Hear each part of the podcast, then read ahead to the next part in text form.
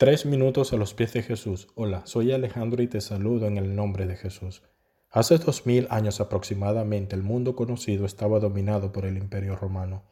Este imperio se sostenía gracias a las legiones romanas, y se consideraba que la espina dorsal de estas legiones eran los centuriones.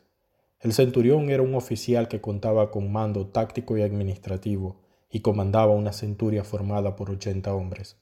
Los candidatos a ser centurión eran escogidos por sus cualidades de resistencia, templanza, capacidad de mando y valentía. El Señor Jesús se encontró de cerca con dos de ellos. El primero de ellos maravilló a Jesús tal como dice Mateo ocho diez. Al oírlo Jesús se maravilló y dijo: de cierto os digo que ni aún en Israel he hallado tanta fe. Este centurión declaró que él no era digno de recibir al Señor en su casa, y que con un solo declarar su palabra, su criado sería sano, lo cual era un acto de valentía y fe que fascinó al Señor Jesús. Pero en este devocional me detendré en el segundo centurión, con el que el Señor Jesús se encontró, y este lugar fue en la cruz. Este centurión tenía una coraza que le tapaba el corazón con el sello grabado de su líder, el César, y definitivamente se sentía orgulloso de comandar ochenta hombres de las legiones romanas. A este centurión y a sus hombres se les designó como tarea crucificar al Señor y garantizar que todo se realizara según los mandatos de los líderes israelitas.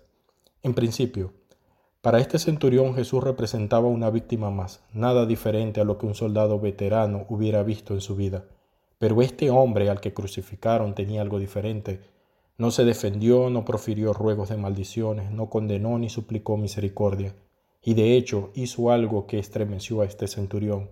Este hombre perdonó, aun cuando él y sus hombres laceraron su cuerpo, le colocaron una corona de espinas, le humillaron, le desnudaron, echaron suerte sobre sus vestidos, le dieron de beber mirra en vez de agua y finalmente le crucificaron.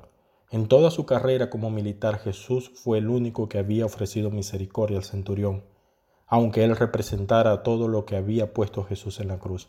El Señor lo perdonó. En este momento, la única confesión que pudo hacer fue verdaderamente: este hombre era hijo de Dios, como se expresa en Marcos quince treinta y nueve. El primer centurión que conoció al Señor Jesús creyó en él y en su poder, y este último centurión reconoció que Jesús era el Hijo de Dios. Ambos tuvieron una confesión de valor, aun siendo quienes eran. ¿Qué confesión harás tú acerca de él? ¿Has tenido la misma confesión de valor? ¿Qué piensas tú de esto? Déjanos tus comentarios y opiniones en iglesia latina punto com y deseamos que tengas un día muy bendecido.